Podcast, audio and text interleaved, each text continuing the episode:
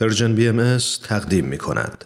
دوستان نادیده اما صمیمی و حقیقی من درود بر شما امیدوارم حال اطراف و اطرافیانتون از برکت حال خوب دلهای شما حتی اگر آهسته اما پیوسته خوب و خوبتر باشه یا بشه من حدس می‌زنم الان یه حسی شبیه به دلتنگی در قلب من و شما مشترکه.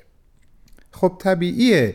بعد از چند هفته معنوس بودن با یونس خان عزیز و خاطرات بینظیرش دلمون براش تنگ میشه. اما بهتون قول میدم. امروز از طریق این نامه از مجموعه نامه های بدون تمر بدون تاریخ با مهربان مردی گفتگوی خودم را آغاز بکنم که شنیدن حرف ها و اندیشه ها و عواطف و خاطراتش به همون اندازه شیرین و دلنشین و جان نواز باشه. مخصوصا که خاطرات هر دو در مجاورت و معانست با یک جان جاودان شکل گرفته و رقم خورده و بربالیده و مکتوب شده و به یادگار مونده. بله در مجاورت و معانست با حضرت عبدالبها. بریم با هم اون اجرای آغازین این مجموعه رو گوش کنیم تا برنامه رسما آغاز بشه. من با ادامه گفتگو به شما برمیگردم. تو این میونه راه عمر یک نگاهی پشت سرت بنداز بهمن. پشت سر حرفای دلتو توی این نامه ها به اونها پر از یاد و خاطره رنج ها و شادی ها و دستیابی ها از آثارشون. خیلی از اون آدم ها دیگه تو این دنیا زندگی نمی‌کنن. تأثیری که روی تو یا بشینی براشون نامه میشه اما در عالم خیال نامه تو می‌تونی اونها رو براشون بفرستی. نامه هایی بدون تمر بدون تاریخ.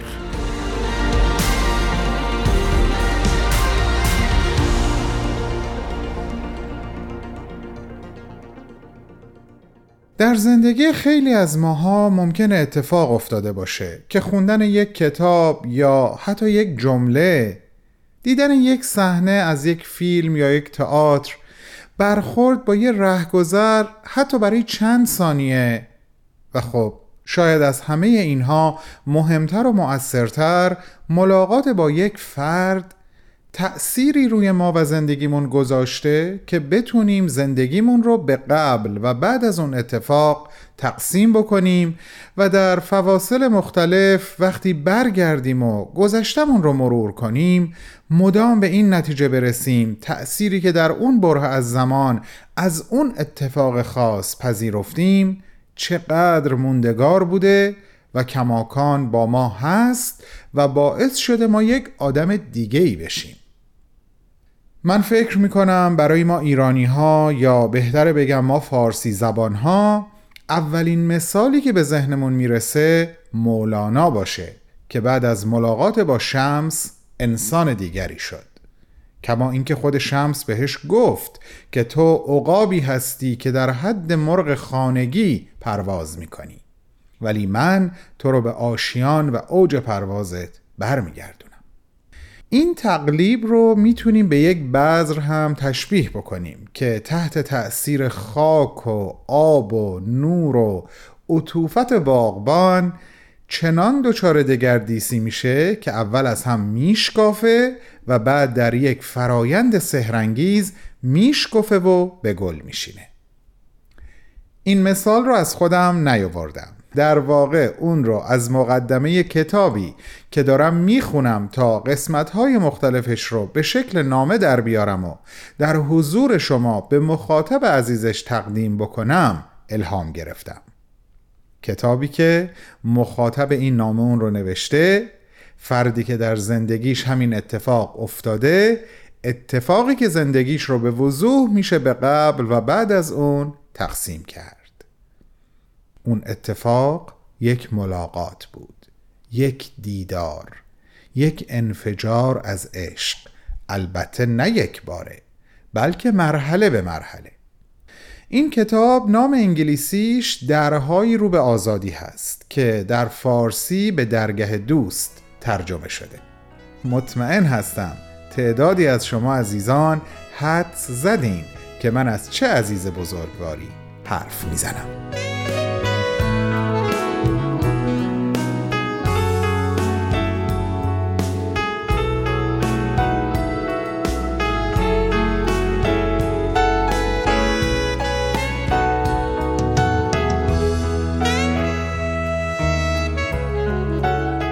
سلام عالی جناب. در نامه هایی که هفته های قبل خطاب به عزیزانی مثل تو نوشتم بارها در عالم خیال با هموطنانت به عراضی مقدسه سفر کردم.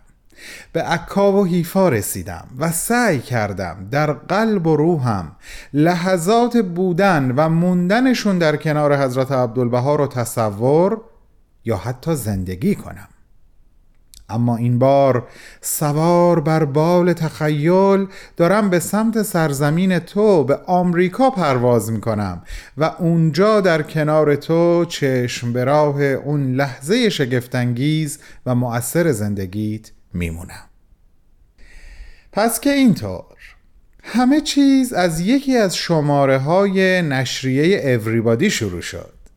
مقاله ای راجع به حضرت عبدالبها و زندگی سراسر حبس و بند و تبعید ایشون در کنار پدر خوندی و حسابی متأثر شدی.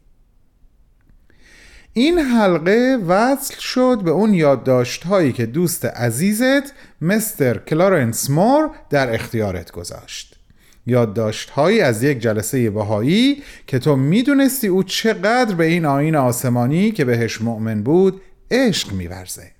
هرچند که طبق گفته خودت چندان به فلسفه و عرفان و آینهای شرقی اعتماد نداشتی.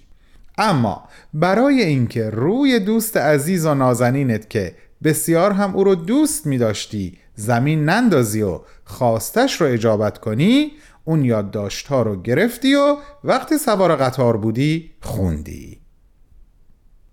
این حلقه دوم هم وصل شد به حلقه بعدی یعنی دریافت یک دعوتنامه به جلسه شبیه به همونی که دوست شرکت کرده بود و از صحبت ها یادداشت برداشته بود و اون یادداشت ها رو در اختیارت گذاشته بود. خیلی خدا رو شکر می‌کنم که علاقه و احترامی که نسبت به دوستت در قلبت حس می‌کردی مؤثر واقع شد و تو اون دعوتنامه رو راهی سطل زباله زیر میزت نکردی رسم رفاقت رو به جا آوردی و به اون جلسه رفتی.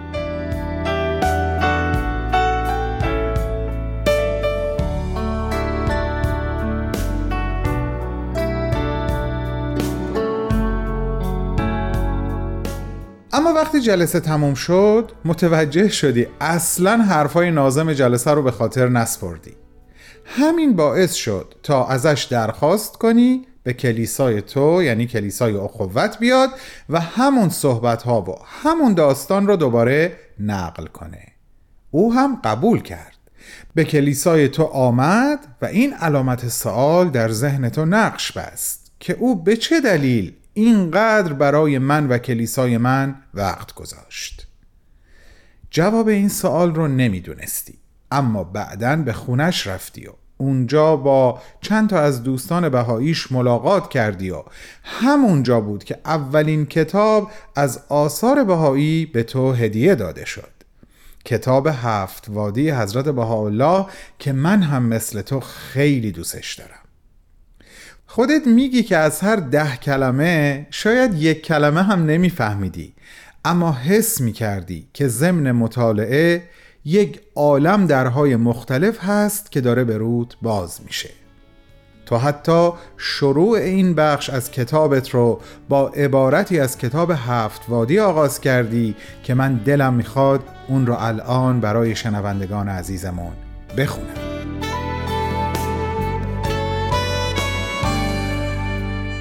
ای دوست دل که محل اسرار باقیه است محل افکار فانیه مکن. و سرمایه عمر گرانمایه را با اشتغال دنیای فانیه از دست مده. از عالم قدسی به تراب دل مبند و اهل بساط انسی وطن خاکی مپسند.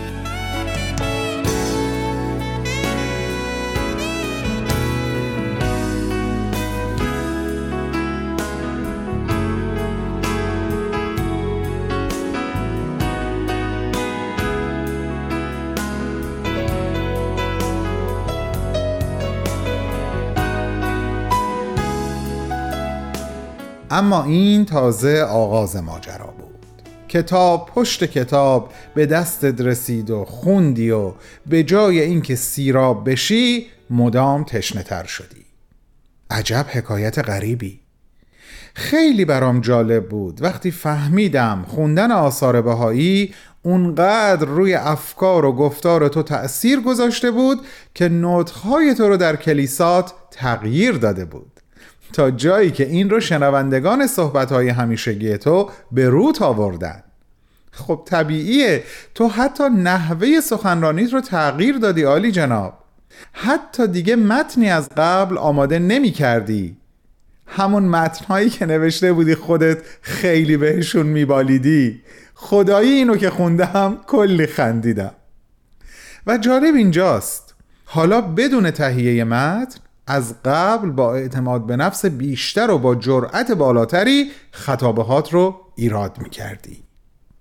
اما همونطور که نوشته بودی و منم الان بهش اشاره ای کردم خوندن این کتاب ها و تأثیرش در زندگیت به عنوان یک کشیش قلب ناآرام تو رو به آرامش نمی رسوند و این بیقراری درونی ادامه پیدا کرد و به طول انجامید تا اینکه دلت گواهی داد باید خود حضرت عبدالبها را از نزدیک ببینی. درست. وقتی شش هفته به تاریخ آمدن ایشون به آمریکا مونده بود با یکی دیگه از دوستهای سمیمیت منظورم آقای میلز هست جلوی در خونش صحبت می‌کردی که به ناگهان بهش گفتی وقتی حضرت عبدالبها به آمریکا بیان من مایلم ایشون رو تنها ملاقات کنم. فقط خودم و ایشون. حتی مترجم هم نباشه. آقای میلز با تعجب نگاهت کرد و گفت هوارد حضرت عبدالبها فقط اندکی انگلیسی صحبت می‌کنن و تو هیچی فارسی بلد نیستی. چطور چنین چیزی ممکنه؟ تو به مقصودی که داری نخواهی رسید. ولی قلب تو یه چیز دیگه گواهی می‌داد. سر خواسته خودت موندی و جالب اینجاست که از اون موقع تا شش هفته بعد نه تو این مطلب رو با کس دیگه ای در میون گذاشتی و نه آقای میلز. بقیه ماجرا رو باید صبر کنم و صبر کنیم تا چهارشنبه هفته آینده با خودت و مخاطبین عزیز این برنامه در میون بذارم. عالی جناب ناب. جناب هوارد کلبی آیوس برات در عالم بالا بهترین حال و بالاترین پروازها را آرزو می کنم و چقدر برات خوشحالم که در عالم ملکوت برای گفتگو با حضرت عبدالبها نه دونستن زبان انگلیسی لازمه نه فارسی و نه هیچ زبان دیگهی بجز زبان قلب این گفتگوی جاودانه گوارای وجودت و وعده ما مثل همیشه هفت روز دیگه به وقت زمین همین جا و همین ساعت بر روی امواج رادیو پیام دوست.